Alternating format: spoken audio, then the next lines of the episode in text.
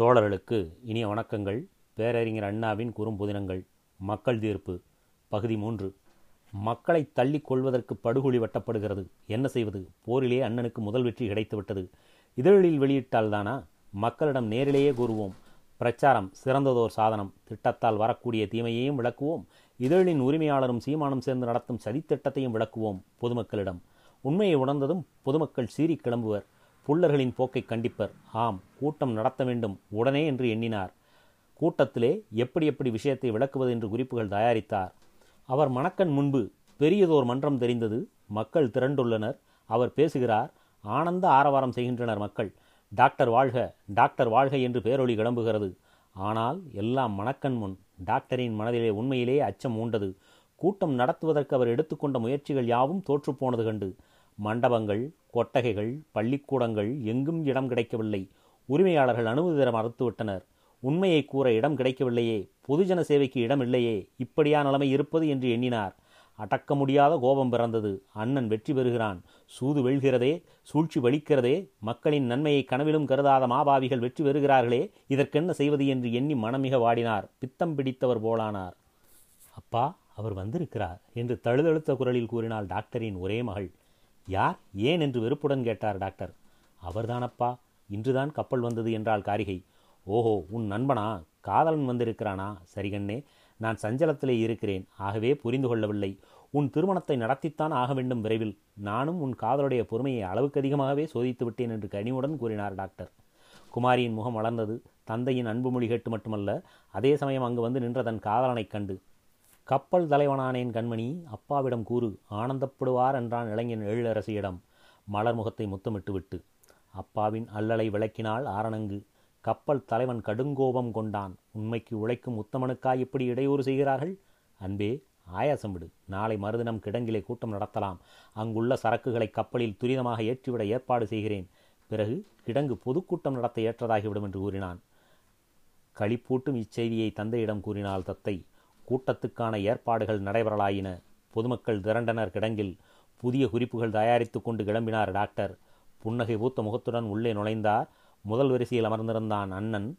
அவன் அருகே வாடகை வீட்டுக்காரர் சங்கத் தலைவர் இருந்தார். சட்டை செய்யவில்லை டாக்டர். யாரையும் ஆணவத்தால் அல்ல. ஆதாரங்கள் ஏராளமாக இருக்கும்போது பொதுமக்களுக்கு உண்மையான தொண்டு செய்கிறோம் என்ற தூய்மை மனதிலே இருக்கும்போது யாருக்குத்தான் அஞ்ச வேண்டும்? அண்ணன் தானாகவே எழுந்திருந்து கூட்டத்துக்கு தலைமை வகிக்கும்படி குடியிருப்போர் சங்கத் தலைவனை கேட்டுக்கொண்டான். அவனும் தலைமை தாங்கி டாக்டரின் சிறப்புகளை விளக்கி பேசினான். மக்கள் சந்தோஷ ஆரவாரம் செய்தனர். டாக்டர் தந்த திட்டத்தை புகழ்ந்தான். மக்கள் பூரித்தனர். டாக்டர் ஏதோ பேச முயன்றார். மக்களின் கரகோஷம் கிளம்பும்படி சங்கத்தலைவன் சண்ட பிரசண்டமாக பேசியபடி இருந்தான். இந்த திட்டத்தை கண்ட அண்டையிலுள்ள நகரங்கள் பொறாமை கொண்டு விட்டன. நமது பிரதான நகருக்கு புதியதோர் அந்தஸ்து வருவது அந்த நகரத்து பொச்சரிப்புக்காரர்களுக்கு பிடிக்கவில்லை. டாக்டரின் திட்டத்தின் பயனாக நமது நகருக்கு செல்வம் பெருகும் என்பது தெரிந்தும் எப்படியாவது இந்த திட்டத்தை தகர்த்து விடுவது என்று சூதுக்காரர்கள் சூழ்ச்சிக்காரர்கள் முயற்சி செய்தனர். அந்த ரகசியம் எங்களுக்கு தெரிந்தது. நாங்கள் நமது டாக்டரின் அரிய ஆராய்ச்சி கட்டுரையை மீண்டும் பத்திரிகையில் வெளியிட்டோம். சூழ்ச்சிக்காரர்கள் ஆசிரியருக்கு லஞ்சம் கொடுத்தனர். அந்த ரகசியம் தெரிந்ததும் அவரை வேலை நின்றும் நீக்கினோம். இப்படி சூழ்ச்சிக்காரர்கள் யாரும் செய்ய துணியாத ஒரு விபரீத காரியத்தை செய்ய துணிந்து விட்டனர். மாசு மறுவற்ற மனமுடைய நம்முடைய டாக்டரையே சுயநலத்தை கருதாது வாடுபட்டு வந்த நம்ம டாக்டரையே அந்த பாவிகள் எப்படியோ மயக்கிவிட்டனர். அவர் வாயாலேயே முன்பு புகழ்ந்து கூறிய திட்டத்தை ஆபத்தானது தீதானது நாசம் தருவது என்று வேசவைக்க ஏற்பாடு செய்துள்ளனர். அதை கேட்டதும் நாங்கள் பதைபதைத்தோம். நெஞ்சம் குமுறிற்று. நமது டாக்டரும் துரோகியாக முடியுமா? அவரை சதிகாரர்கள் சூழ்ச்சிக்காரர்கள் தங்கள் கையாளாக ஆக்கிக் கொள்வது முடிகிற காரியமா? என்றெல்லாம் எண்ணி மனம் துடித்தோம். முடிவில் அவரையே கேட்டோம். அவர் முதலில் மறுத்தார் பிறகு மழுப்பினார் கடைசியில் குற்றத்தை ஒப்புக்கொண்டார். அந்த பாவிகள் தயாரித்து கொடுத்ததை அப்படியே பொதுஜனங்களிடம் படித்து காட்டுங்கள் என்று கூறி அழைத்து வந்திருக்கிறோம். அவர் இப்போது அதை படிப்பார் என்று கூட்டத்தலைவன் பேசி முடித்தான். டாக்டருக்கு தலை கிருகிருவென்று சுற்றுவது போலாகிவிட்டது. இந்த எதிர்பாராத தாக்குதலால் அண்ணன் வெற்றி புன்னகையுடன் வீற்றிருந்தான். டாக்டருக்கு புயலான கிளம்பிற்று கோபம். பாவிகளே பழிகாரர்களே பச்சை புழுகு பேசும் அயோக்கியர்களே பாமரரை ஏக்கும் கயவர்களே என்று ஏசினார். ஏற்கனவே டாக்டர் துரோகம் செய்ய துணிந்தவர் என்ற குற்றச்சாட்டை கேட்டு திடுக்கிட்டு போயிருந்த மக்களுக்கு எப்போதும் அன்பாகவும் சாந்தமாகவும் பேசும் டாக்டர் கண்டபடி ஏசுவது கேட்டு காத்திரம் பிறந்தது. துரோகி ஒழிக பொதுஜன விரோதி ஒழிக காட்டிக் கொடுத்தவன் ஒழிக என்று கூவினர். காட்டு கூச்சல் கிளம்பிவிட்டது. கப்பல் தலைவன் கூட்டத்தில் கலகம் செய்பவர்களை அடக்க முயன்றான். கலகம் வளர்ந்து விட்டது கைகலப்பு ஏற்பட்டு விட்டது பொதுஜன விரோதி ஒளிக துரோகி ஒளிக என்ற கூச்சல் வலுத்து விட்டது. மேஜை நாற்காலிகள் தூளாயின கற்கள் பறந்தன டாக்டருக்கு கல்லடி ரத்தம் ஒழுகலாயிற்று. மிகுந்த கஷ்டப்பட்டு கப்பல் தலைவன் அவரை வீடு கொண்டு போய் சேர்த்தான். பொதுஜனமாம் பொதுஜனம் விவரமறியா கும்பல் விவேகமற்ற கூட்டம் தலையாட்டி பொம்மைகள் காளி பாண்டங்கள். யார் நண்பன் யார் விரோதி என்பதை அறிந்து கொள்ள முடியாத சடங்கள் என்றெல்லாம் டாக்டர் ஏசினார். வீட்டுக்குள்ளே இருந்தபடி வேதனையுடன் வெளியே ஆர்ப்பாட்ட ஊர்வலம் பொதுஜன விரோதி ஒழிக என்ற கூச்சலுடன் டாக்டர் வீட்டின் மீது கல்மாறி போரிலே புரட்டன் வெற்றி பெற்றான் உண்மைக்கு சித்திரவதை. பொதுமக்களின் சேவையை மதித்த டாக்டரிடம் பொதுமக்கள் நம்பிக்கை வைக்கவில்லை. பொய்யன் மூட்டிய தூவம் அவர்களை வெறியர்களாயிற்று உன் பொதுஜனம் எதையும் செய்யும்? யார் தூண்டிவிட்டாலும் அதற்கேற்றபடி ஆடும் என்று ஆணவக்காரன் அண்ணன் சொன்னது முற்றிலும் உண்மையாகிவிட்டதே? என்பதை எண்ணினார் டாக்டர். வேதனையும் வெட்கமும் அவரை தாக்கிற்று. செச்ச இது அறிவளந்தவர்களின் இருப்பிடம். இந்த ஊரை விட்டே போய்விடலாம் வாருங்கள். எங்கள் ஊர் பாட்டாளிகள் வாழும் பட்டினம் அங்கு சென்றால் தங்களை போன்ற பொதுஜன சேவையாளருக்கு இடமும் உண்டு மதிப்பும் உண்டு என்று கூறினான் கப்பல் தலைவன். அண்ணன் முகத்திலே வெளிப்பது கூடாது. அண்ட புழுகுக்கு இரையான அப்பாவிகளின் ஊரிலே இருப்பதை விட வேற்றூர் போவதே மேல் என்று தீர்மானித்தார் டாக்டர். மறுதினம் தன் மகளையும் அழைத்து கொண்டு டாக்டர் கப்பல் துறைக்கு சென்றார். கப்பல் தலையவன் தலையை கவிழ்ந்தபடி அங்கு நின்று கொண்டிருந்தான். அவன் கரத்திலே அவனை வேலையை விட்டு நீக்கிவிட்டதாக கப்பல் கம்பெனி முதலாளி அனுப்பிய உத்தரவு இருந்தது. அந்த முதலாளி தன் அண்ணனுடைய கூட்டாளி என்பது டாக்டருக்கு தெரியும். பெருமூச்செறிந்தார். பொதுஜன விரோதி பார் ஊரை விட்டே ஒளிகிறான் பார். பொதுஜன விரோதி ஒளிக என்று கூச்சலிட்டபடி சிறு கும்பல் கூடிற்று. மீன்பிடிப்போர் உபயோகிக்கும் சிறு படகு ஒன்றில் ஏறிக்கொண்டு மூவரும் பயணமாயினர். டாக்டரின் கண்ணீர் கடல் நீரில் கலந்தது. பொதுஜனம் இப்படித்தானா? அண்ணன் சொன்னபடி ஆடும் பதுமைகள் தானா இந்த பொதுஜனம்? ஆதாரம் காட்டாது காரணம் கூறாது அண்டப்புழுகு பேசினான். அதை நம்பி என்னை துரோகி சதிகாரன் என்று ஏசினாரே. இவ்வளவுதானா இவர்கள் இயல்பு என்று எண்ணி ஏக்கமுற்றார். டாக்டர் தன் மனக்குறையை மன மருமகனிடமும் கூறி கூறி குமிறினான். பொதுஜன சேவை பயனற்ற காரியம் வீண் வேலை பொதுஜனத்துக்கு தெளிவு கிடையாது சிந்தனா சக்தி கிடையாது என்று டாக்டர் உண்மையாகவே எண்ணத் தொடங்கினார். அவர் அடைந்த அல்லல் அவருக்கு இருந்து வந்த ஆர்வத்தை நம்பிக்கையை நசுக்கச் செய்தது. வேற்றூரில் வேதனையுடன் இருந்து வந்தார். பொதுஜனத்தின் முகத்தையும் பார்க்க விருப்பமின்றி. டாக்டர் தன் வேதனையை தீர்த்து கொள்வதற்காக அவ்வப்போது இந்த சம்பவத்தின் முழு விவரத்தையும் தன் மருமகனிடம் கூறிக்கொண்டிருந்தார் இதை கேட்டு கேட்டு மருமகனுக்கு புதியதோர் எண்ணம் பிறந்தது. உண்மையை துலங்கச் செய்ய வேண்டும் என்ற ஆவல் பிறந்தது. தனக்கும் தன் அண்ணனுக்கும் ஆதியில் பொதுஜன சேவையை பற்றி எழுந்த வாக்குவாதத்தை டாக்டர் கூறுவார். அக்கறையுடன் அந்த வாதத்தை கேட்பான் மருமகன். கேட்டு கேட்டு அவனுக்கு பொதுமக்களிடம் நம்பிக்கை வரக்கலாயிற்று பொய்யை அவர்கள் மெய்யென நம்பிவிட்டனர். காரணம் பொய்யர்கள் உண்மை அவர்கள் செவி புகாதபடி செய்த சூழ்ச்சியினால்தான். ஆகவே தவறு பொதுமக்கள் மீதா சூழ்ச்சிக்காரரை எதிர்த்தாக வேண்டும் என்ற துணிவு போதுமான அளவு டாக்டருக்கு இல்லாததே. இதற்கு காரணம் பொதுமக்களிடம் உண்மையை கூற வேண்டும். சமயமறிந்து எதிர்ப்புக்கு அஞ்சாமல் என்று தீர்மானித்தான். வெற்றி பெற்ற அண்ணன் நச்சுப்பொய்கை தயாரித்து விட்டான்.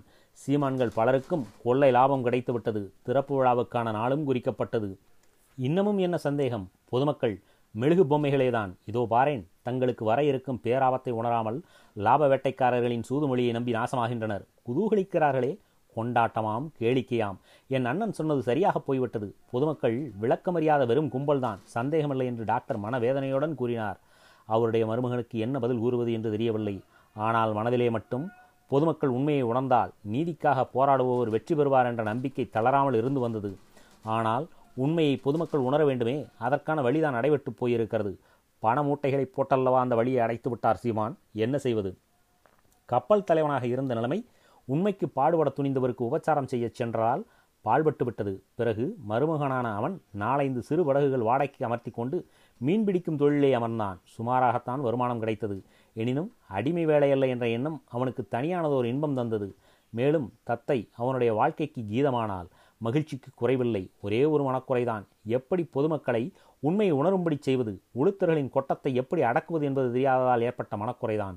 மீன்பிடிக்க வலை வீசும் போதும் மீன்களை விலைவேசி விற்பனை செய்யும் போதும் கிடைத்த பணத்தை கணக்கு பார்க்கும் போதும் கூட்டுப் பணியாற்றும் தோழர்களுக்கு பணம் பிரித்து தருகிற போதும் எந்த வேலை செய்யும் போதும் அவன் மனதிலே இந்த ஓர் எண்ணம் மட்டும் குடைந்தபடி இருந்தது. ரோஜா விழா தினத்தன்று நீ என்ன வர்ணப் புடவை உடுத்திக் கொள்ளப் போகிறாய்? நீளமா ஊதாவா? என்று கேட்டாள் அள்ளி. அள்ளி பத்திரிகை உரிமையாளரின் மனைவி இரண்டாம் தாரம்.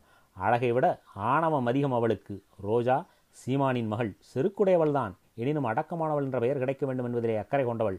எனவே அதற்கான விதத்தில் நடிப்பாள் இரு அழகிகளும் சேலையை பற்றி தொடங்கிய பேச்சு கடைசியில் விழா நடத்தக்கூடிய அளவுக்கு வெற்றிகரமாக திட்டம் நிறைவேறியது யாரால் என்பதிலே வந்து முடிந்தது. வம்பும் வளர்ந்தது. என் புருஷனுடைய பத்திரிகை வளத்தினாலேதான் வெற்றி கிடைத்தது என்று வீரம் பேசினாள் அல்லி. ரோஜாவுக்கு கோபம். அப்பாவின் பணபலம்தான் வெற்றிக்கு காரணம் என்று வாதாடினாள். வார்த்தைகள் தடித்தன. பொதி பொதியாக பணமூட்டைகளை சுமந்து என்ன பயன்? செல்வாக்கு வேண்டுமே புகழ் வேண்டுமே பொதுஜன ஆதரவை திரட்டும் ஆற்றல் வேண்டுமே? பணம் இருந்தால் போதுமா? அள்ளி உன் கணவனுடைய காகிதத்தை நீ மெத்தப் புகழ்கிறாய். உலகமறியாமல். என் அப்பா மனம் வைத்தால் அதைப் போல ஓர் அரை டஜன் பத்திரிகைகளை விலைக்கு வாங்க முடியும். கூலி கொடுத்து கூட வேலை வாங்க முடியும். என்ன திமிரடி உனக்கு? சீமன்களை யார் இந்த காலத்திலே சீந்துகிறார்கள்? அவர்களுக்கு ஆதரவு தர யார் முன் வருகிறார்கள்? என் புருஷனுடைய பத்திரிகை பலத்தை பெற்றதாலே தான் உன் அப்பாவுக்கு ஊரிலே ஏதோ நாலு பேருடைய ஆதரவு கிடைத்ததே தவிர அதற்கு முன்பு அவரை கண்டாலே மக்கள் அருவருப்பர் தெரியுமா? சீமான் தான். ஆனால் ஊரை விட்டு போய்விட்டாரே உன் சிறிய தகப்பனார் டாக்டர். அவருடைய செல்வாக்கிலே ஆயிரத்திலே ஒரு பாகம் கூட கிடையாது உன் தகப்பனுக்கு. தெரியுமா? பத்திரிகை பலம் கிடைத்தது டாக்டரை கூட தோற்கடிக்கும் அளவுக்கு பலம் பெற்றார் உன் அப்பா.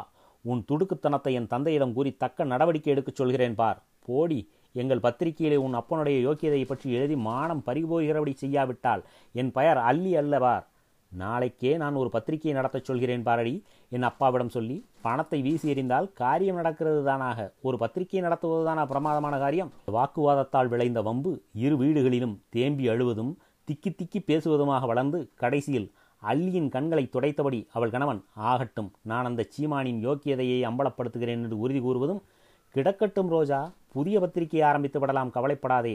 நாம் பத்திரிகை ஆரம்பித்தால் அந்த பத்திரிகை தானாக கீழே விழுந்து போகும் என்று சீமான் தன் செல்வக்குமரிக்கு கூறுவதிலும் போய் முடிந்தது.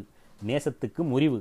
ரோஜாவும் அள்ளியும் தத்தமது சமத்தை தாமே மெச்சிக்கொண்டனர் ஆனால் சீமானும் பத்திரிகை உரிமையாளரும் மோதிக்கொள்ள முன்வந்ததன் காரணம் ஆணவக்காரர்கள் மூட்டிவிட்டதால் மட்டுமல்ல விழாவுக்கு தலைமை தாங்க வருகிற வியாபார மந்திரிக்கு யார் மாலை சூட்டுவது விருந்தளிப்பது என்பதிலே சீமானுக்கும் பத்திரிகை உரிமையாளருக்கும் தகராறு கிளம்பிற்று.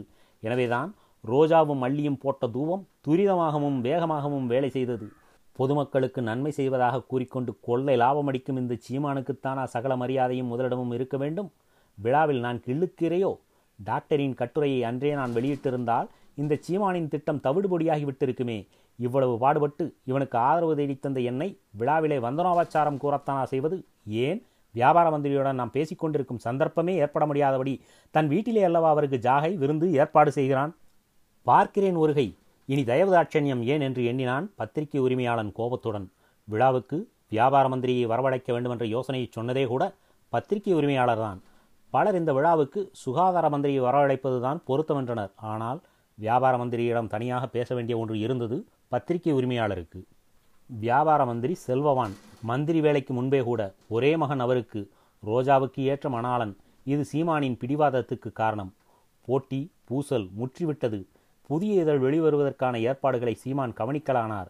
இது தெரிந்ததும் பத்திரிகை உரிமையாளர் வதைத்தார். கணையை தொடுத்து விடுவது என்று தீர்மானித்தார். டாக்டரின் பழைய கட்டுரையை திட்டம் தீதானது நாசம் தருவது என்ற கட்டுரையை வெளியிட்டார். பத்திரிகையில் ஒரே பரபரப்பு ஊரில் திகைப்பு பல்வேறு வதந்திகள் அச்சுப்பொறி சரியாக அமையவில்லை சீமானுக்கு. எனவே கணையை தடுக்கும் வழி இல்லை. மறுதினம் சீமானுக்கு ஒரு வேண்டுகோள் என்ற கட்டுரை வெளிவந்தது. அதிலே திட்டம் தீமையானது என்று தெரிந்துவிட்டதால் இனி விழாவே கூடாது. பொதுமக்கள் விவரம் தெரியாமல் குளிக்குமிடம் சென்று விடுவதை தடுக்க தக்க ஏற்பாடு செய்ய வேண்டும்.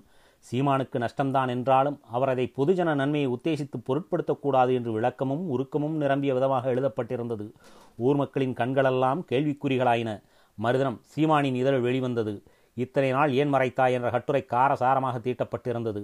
டாக்டரின் எச்சரிக்கை தரும் கட்டுரையை ஏன் முன்பு பிரசுரிக்கவில்லை? இத்தனை நாள் ஏன் மறைத்து வைத்தார் இந்த பத்திரிகை உரிமையாளர் என்று கேட்டார் சீமானின் பத்திரிகை ஆசிரியர். மக்கள் இதை படித்ததும் பதறினர். இரு இதழ்களும் நடத்திய போர் வியாபார மந்திரியின் பார்வைக்கு கொண்டு வரப்பட்டது அவர் எதிர்ப்புக்கு அஞ்சுபவர். எனவே விழாவுக்கு வர முடியாது என்று எழுதிவிடலாமா என்று எண்ணினார். இதற்கிடையில் சுகாதார மந்திரிக்கு இதுதான் தக்க சமயம். தன் கோபத்தை காட்ட என்று தோன்றிற்று. குளிக்கும் இடம் பூந்தோட்டம் மருத்துவ விடுதி போன்றவை அமைக்கப்படும் போது சுகாதார மந்திரியான தன்னை அழைத்து கௌரவிப்பது முறையே தவிர இந்த விஷயமாக தொடர்பற்ற வியாபார மந்திரியை அழைப்பது முறையல்ல. அந்த அழைப்பை அவர் ஏற்றுக்கொண்டதும் சரியல்ல என்பது சுகாதார மந்திரியின் வாதம். அவருடைய கோபத்துக்கு காரணம் அதுதான். இரு பத்திரிகைகளிலும் வெளிவந்த கட்டுரைகளையே ஆதாரமாக கொண்டு பொதுஜன நன்மையை உத்தேசித்து இந்த குளிக்கு மடத்தை உடனே மூடிவிடும்படி உத்தரவிட்டார். போலீஸ் மந்திரிக்கு இதை நிறைவேற்றுவதிலே ஒரு தனி மகிழ்ச்சி. ஏனெனில் விழாவுக்கு பெருங்கூட்டம் கூடினால் தொல்லை ஏதேனும் வருமோ என்று பயந்து கொண்டிருந்தவர் அந்த மந்திரி. குளிக்குமிடம் மூடப்பட்டது. பொதுமக்கள் டாக்டரின் கட்டுரையை நிதானமாக படித்து பார்த்தனர். அவர்களுக்கு அப்போதுதான் அவருடைய அருமையும் பெருமையும் விளங்கிற்று. இப்படிப்பட்டவரை அல்லவா நாம் துரோகி என்று தூற்றினோம்? என்று வருத்தப்பட்டனர். இவ்வளவுக்கும் காரணமாக இருந்த சீமானின் மீது சீற்றம் கொண்டனர். ஆனால் அவரும் ரோஜாவும் ஊரை விட்டு கிளம்பிவிட்டனர். இதை ஜாடை மாடையாக அறிந்ததும் இந்த பத்திரிகைக்காரன் ஏன் இந்த சூதுக்கு உடந்தையாக இருந்தான் இதுவரையில்? ஏன் டாக்டருக்கு விரோதமாக வேலை செய்தான்? நம்ம ஏய்த்தது ஏன்? என்று எண்ணினர். சீறினர். முடிவு பத்திரிகை அலுவலகத்திலே அமளி. பொதுமக்களே சீமான் மிரட்டினான் நான் பயந்து போனேன் அதனால்தான் டாக்டருக்கு துரோகம் செய்தேன் என்னை மன்னிக்க வேண்டும் என்று கெஞ்சினான் பத்திரிகை உரிமையாளன். பணத்தை கண்டு பல்லிழிக்கும் உனக்கு பத்திரிகை ஒரு கேடா? சீமான் மிரட்டினால் என்ன? பொதுமக்களிடம் உண்மையை சொல்வதுதானே? நாங்கள் சும்மா விட்டிருப்போமா சீமானை என்று கேட்டனர் மக்கள். டாக்டரை வரவழைத்து மன்னிப்பு கேட்டுக்கொள்கிறேன் என்றான் பத்திரிகை உரிமையாளன். அந்த திருநாள் வந்தது. டாக்டரின் கண்களிலே களிப்பு கண்ணீர். பேசவும் முடியவில்லை. அவர் சார்பிலே மருமகன்தான் பேசினான். டாக்டரின் பெருமையை மட்டுமல்ல இரண்டு இதழ்களுக்கும் கட்டுரைகள் தயாரித்து கொடுத்த மாஜி ஆசிரியரின் பெருமையையும் பேசினான். பொதுமக்கள் வாழ்த்தினர் அந்த ஆசிரியரை. இவ்வளவு ஆனந்தத்திலே சூட்சுமத்தை மறந்துவிட்டீர்கள். அன்று நான் உண்மையை விளக்க கூட்டம் ஏற்பாடு செய்திருந்த போது அண்டப்புழுகு பேசி என் மீது அபாண்டமான பலி சுமத்தி என்னை துரோகி என்றும் சதிகாரன் என்றும் கூடிய குடியிருப்போர் சங்கத் தலைவன் அல்லவா? இவ்வளவு கஷ்டத்துக்கும் காரணம் என்று டாக்டர் கேட்டார் ஆம் ஆம் என்று ஆர்ப்பரித்தனர் மக்கள். ஆனால் அந்த பொதுதின விரோதி எளியோர் மாநாட்டுக்கு தலைமை தாங்க வெளியூர் சென்று விட்டான். பொதுமக்கள் முழு உண்மை தெரியாத போது அவசர முடிவுக்குத்தான் வருகிறார்கள். உண்மை தெரிந்தாலோ அவர்கள் தக்க தீர்ப்பை தருகிறார்கள் என்று பூரிப்புடன் கூறினார் டாக்டர். ஆமாம் ஆனால் பொதுமக்களுக்கு உண்மையை எடுத்து கூற வசதி வல்லமை வாய்ப்பு இருக்க வேண்டும். பணம் தேடிகளிடமும் அவர்களை கண்டு பல் இழிப்போரிடமும் பிரச்சார இயந்திரம் இருந்தால் பொதுமக்கள் கண்களிலே மண்ணைத்தான் தூவுவர். தூயவனை துரோகி என்று திரித்துக் கூறுவர். பொதுமக்களை மயக்குவர் மிரட்டுவர். தவறான வழியிலேயும் திருப்பி விடுவர் என்றான் மருமகன். உண்மைதான். மக்களாட்சி ஏற்பட்டும் மக்களின் மாண்பு சரிவர வேலை செய்யாததற்கு காரணம். முதலாளிகளிடமும் இன்னும் இதுபோன்ற பணந்தேடிகளிடமும் பிரச்சார இயந்திரம் சிக்கிக்கொண்டதுதான். மக்களாட்சி மலர வேண்டுமானால் அந்த நிலைமை மாற வேண்டும் என்று டாக்டர் கூறினார். டாக்டரின் புகழ் ஓங்கிற்று. அண்ணன் ஊர் திரும்பவே அஞ்சினார். ஊரார் சும்மா விடவில்லை. நகராட்சி மன்றத்தை திருத்தி அமைத்தனர். நாசந்தரும் திட்டத்தை தயாரித்த பொதுமக்களின் பணத்தை செலவிட்ட நகராட்சி மன்ற உறுப்பினர்களுக்கு நோட்டீஸ் கொடுத்தனர். அந்த நோட்டீஸும் டாக்டர் பொதுமக்களின் மாண்பை பற்றி விளக்கமாக எழுதிய கடிதமும் சீமானுக்கு ஒரே தபாலில் கிடைத்தன. படித்தார் பயந்தார் மக்கள் வெளிப்படைந்து விடுகிறார்கள். விரைவில் மக்களாட்சியை ஏமாற்றுவது முடியாத காரியம் என்று தெரிந்து கொண்டார். நன்றி வணக்கம்.